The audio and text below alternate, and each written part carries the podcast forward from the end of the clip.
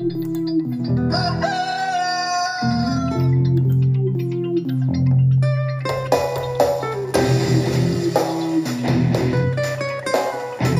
buchincho, certa feita, fui chegando de curioso, que o vício é que nem sarnoso nunca para e nem se ajeita. Vale de gente direita, vida e pronto que não era. Na noite de primavera gaguejava a voz de um tango. E eu sou louco por fandango, que nem pinto por quirera.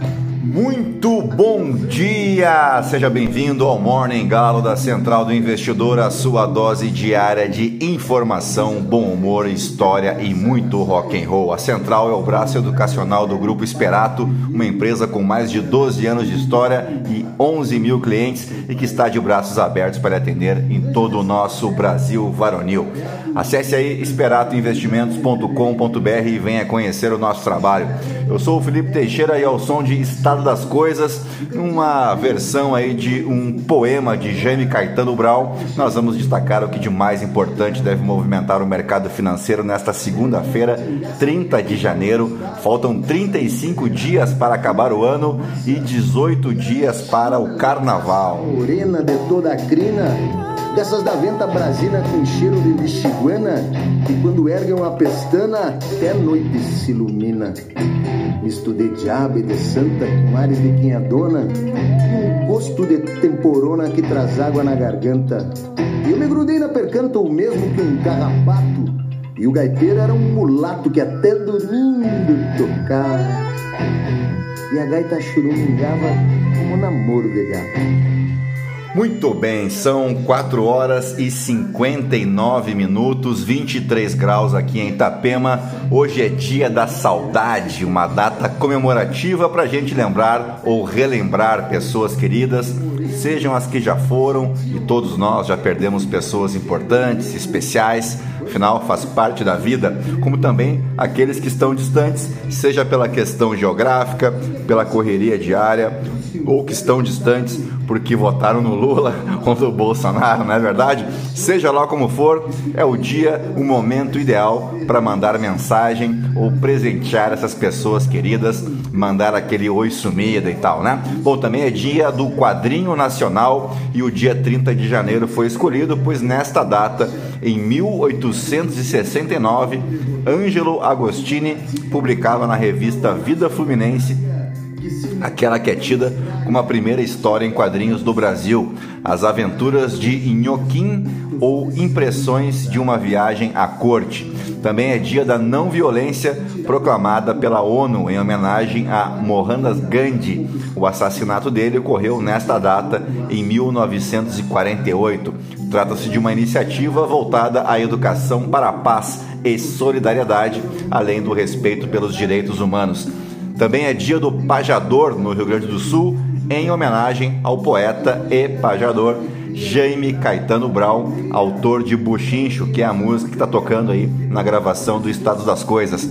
Pajada é uma forma de poesia improvisada vigente na Argentina, no Uruguai, no sul do Brasil e no Chile e é uma forma de repente com características do território habitado pelos antigos gaúchos e tal, que fazem parte da cultura do Cone Sul americano. Também é aniversário do município de Governador Valadares, em Minas Gerais, o nono mais populoso do estado mineiro, o nono município né, mais populoso de Minas Gerais.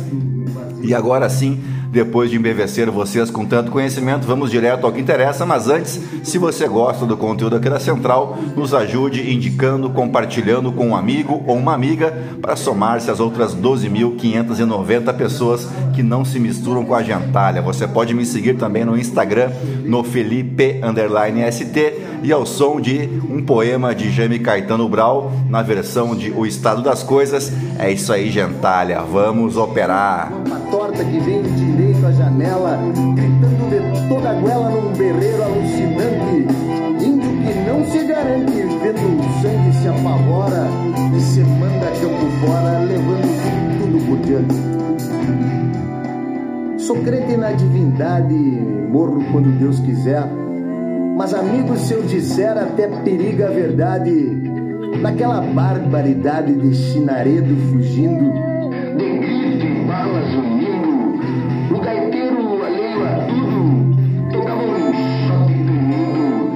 quase meio dormindo. E a coisa ia indo assim, balancei a situação, já quase sem munição, todos atirando em mim.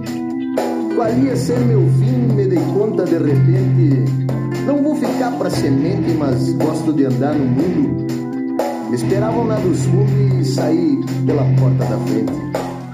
Muito bem, as ações asiáticas abriram a semana de forma mista, com o retorno dos negócios na China, enquanto os futuros em Wall Street operam no negativo, com os investidores dividindo suas atenções entre as iminentes decisões sobre taxas de juros nos Estados Unidos e na Europa, a reabertura dos mercados na China continental e a queda dos ativos do grupo Adani na Índia. Destacamos isso ainda no Morning Call de sexta-feira passada.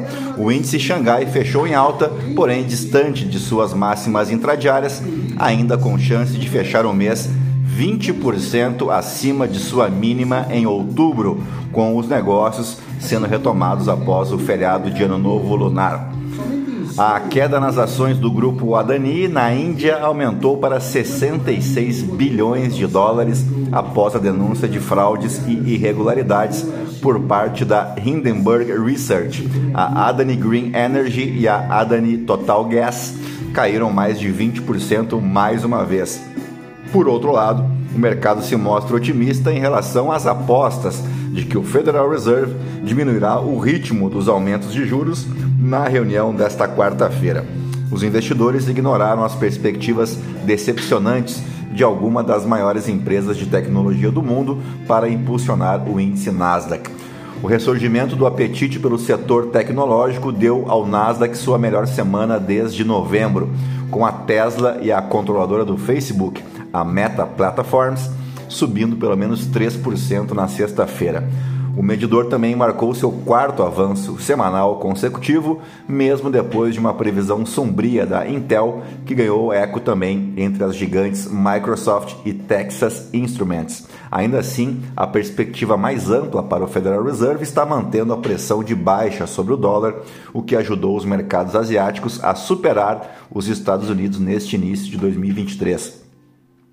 O afastamento da China de suas políticas Covid-0 também está impulsionando a região, com indicações na última semana de que as infecções não parecem ter saído do controle durante o feriado, enquanto as estatísticas de consumo apoiam as apostas na recuperação econômica. Ao longo da semana, os bancos centrais devem dominar a agenda, começando na quarta-feira com o Federal Reserve, que deve reduzir para um aumento de 25 pontos base nas taxas de juros em meio a sinais de arrefecimento da inflação.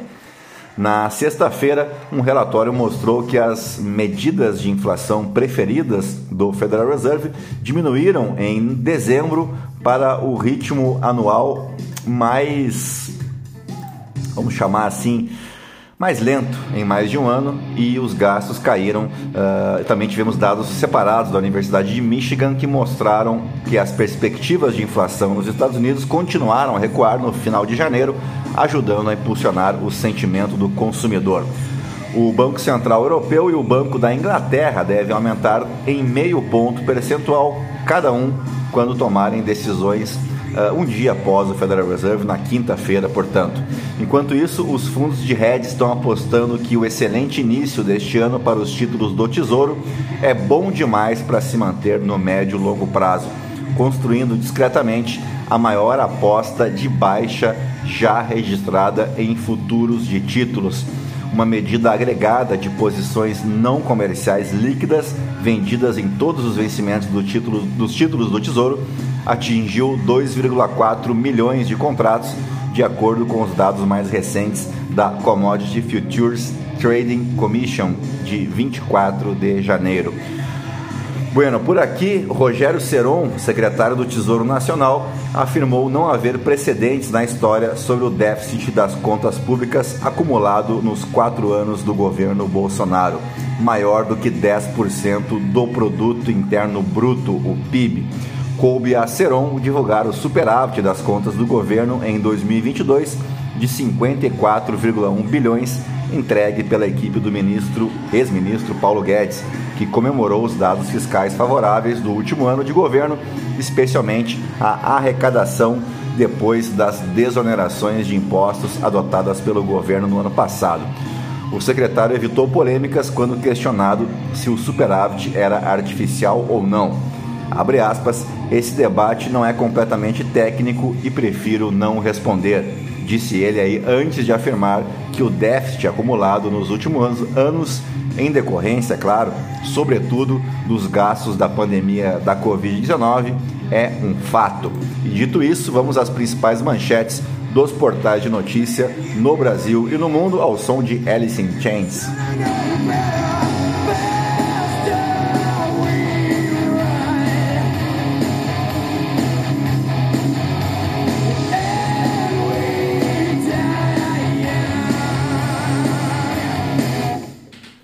Muito bem, começamos pelo Estadão. Americanas funcionários vivem entre incertezas e negação da realidade sobre crise. Papo de internet. Centrais sindicais pedem que justiça bloqueie 1,5 bilhão de reais da conta pessoal dos acionistas de referência para cobrir ações trabalhistas em curso. Big Mac ranking mostra os 10 países onde é mais caro comprar o combo do sanduíche tem até um indicador oficial né, do preço do Big Mac no mundo. Uh, Chat GPT escreve trabalho e força universidades dos Estados Unidos a mudar. Veja tudo o que você precisa saber sobre a inteligência artificial que ameaça o Google. Moraes nega pedido de grupo ligado ao PT e mantém posse de deputados bolsonaristas. Robô pedreiro da Boston Dynamics é um desastre para a segurança do trabalho. Chefe do tráfico e mais dois fogem de presídio em Bangu e governo transfere 15 presos. Adson faz dois, Corinthians espanta tabu e vence São Paulo em clássico pelo Paulistão. Uh, Eliane Cantanhede, articulação do governo com STF e Congresso vai bem, mas nem tudo são flores. Divisão no União Brasil se acentua e Davi Alcolumbre fica a um triz de deixar a sigla. Turista americano desaparece em cheia de cachoeira na Chapada dos Veadeiros. Vizinhos e amigos relatam a vida do republicano George Santos em Long Island. Condenado por genocídio Yanomami, Pedro Prancheta volta a ser acusado por invasão. Confrontos violentos durante protesto no Peru causam primeiras mortes em Lima. Vamos para a Folha de São Paulo. Famílias pobres são enganadas e pagam para receber cisternas sobre Bolsonaro. Beneficiários não conseguiram ser incluídos em programa em Minas entidade responsável fala que houve falha de recursos para obras. O governador de Roraima diz que desnutrição não existe só no estado e defende que indígenas se aculturem. Para Denário, não é possível vincular garimpo à situação dos Yanomamis. Rui Costa acumula poder, centraliza decisões e se torna porta-voz de Lula. Chefe da Casa Civil desautorizou outros ministros e intermediou o diálogo com forças. Bolsonarismo se agarra a Rogério Marinho para tentar naco de poder em Brasília.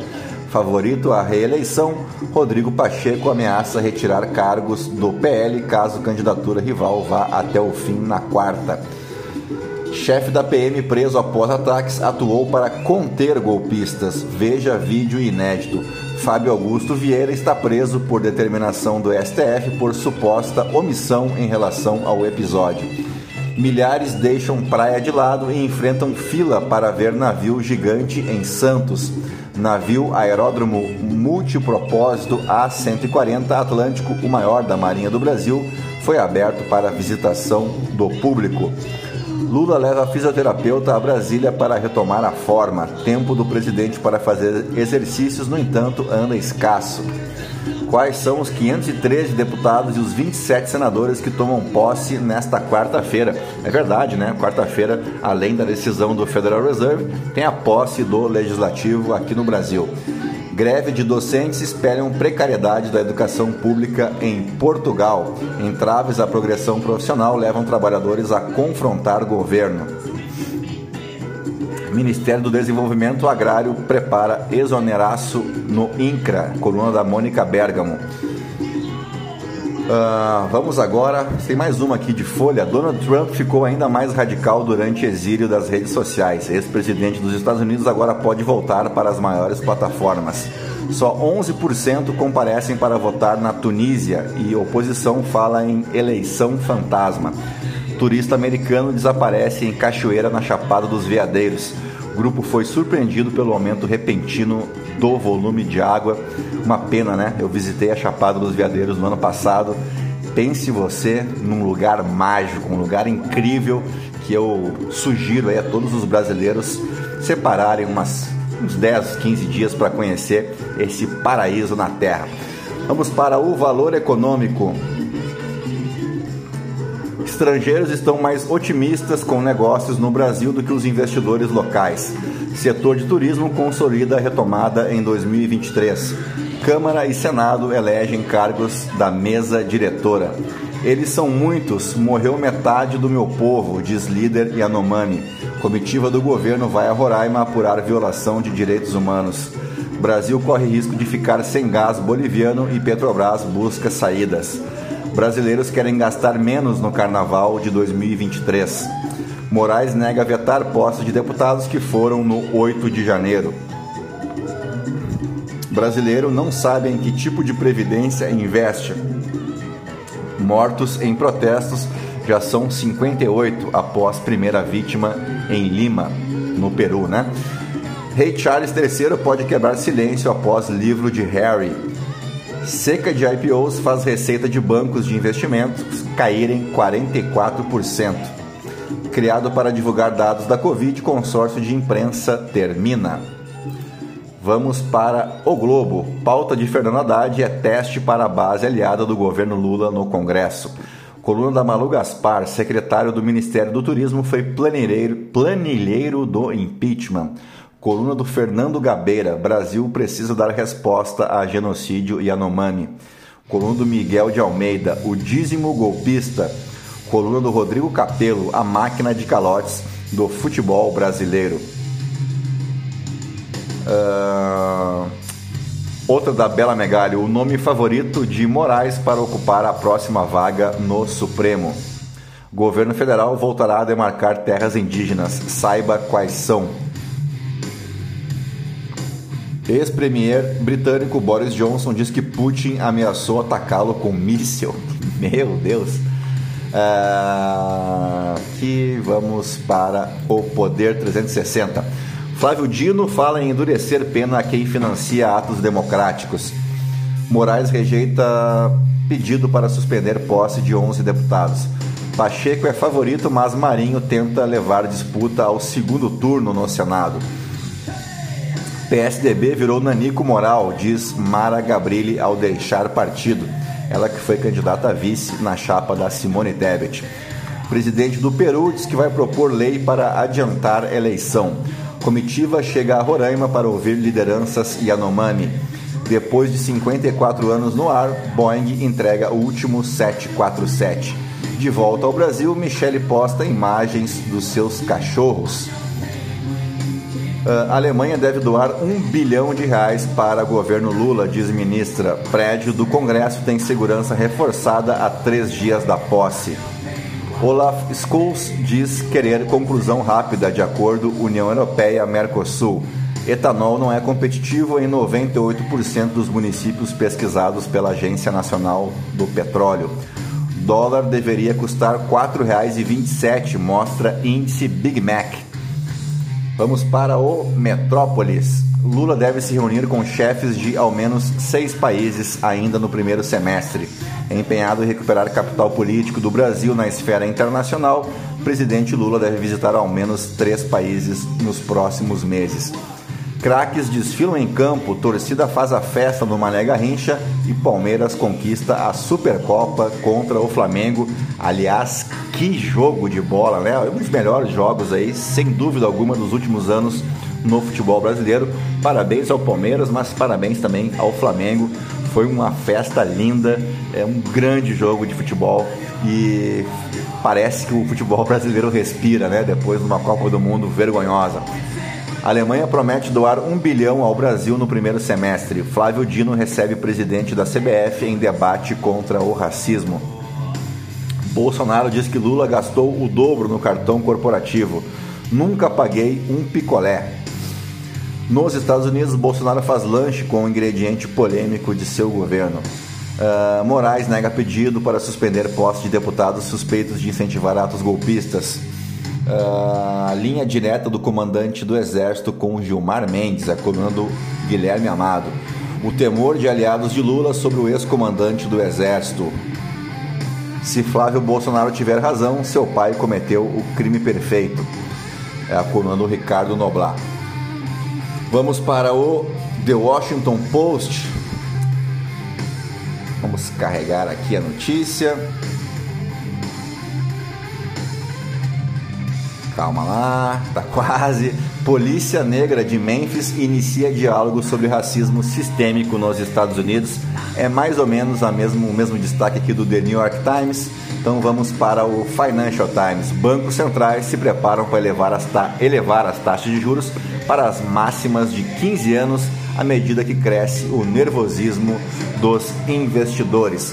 Vamos para os aniversariantes do dia, o 30 de janeiro, marca o nascimento de Franklin Delano Roosevelt, advogado e político norte-americano que serviu como 32º presidente dos Estados Unidos de 1933 até sua morte em 1945.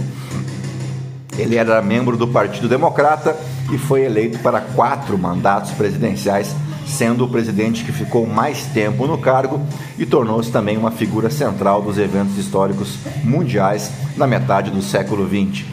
Roosevelt comandou o governo federal durante a maior parte da Grande Depressão, implementando sua agenda doméstica conhecida como o New Deal, né, o novo acordo, em resposta à pior crise econômica da história dos Estados Unidos. Como principal líder de seu partido, ele construiu a coalizão New Deal que realinhou a política norte-americana.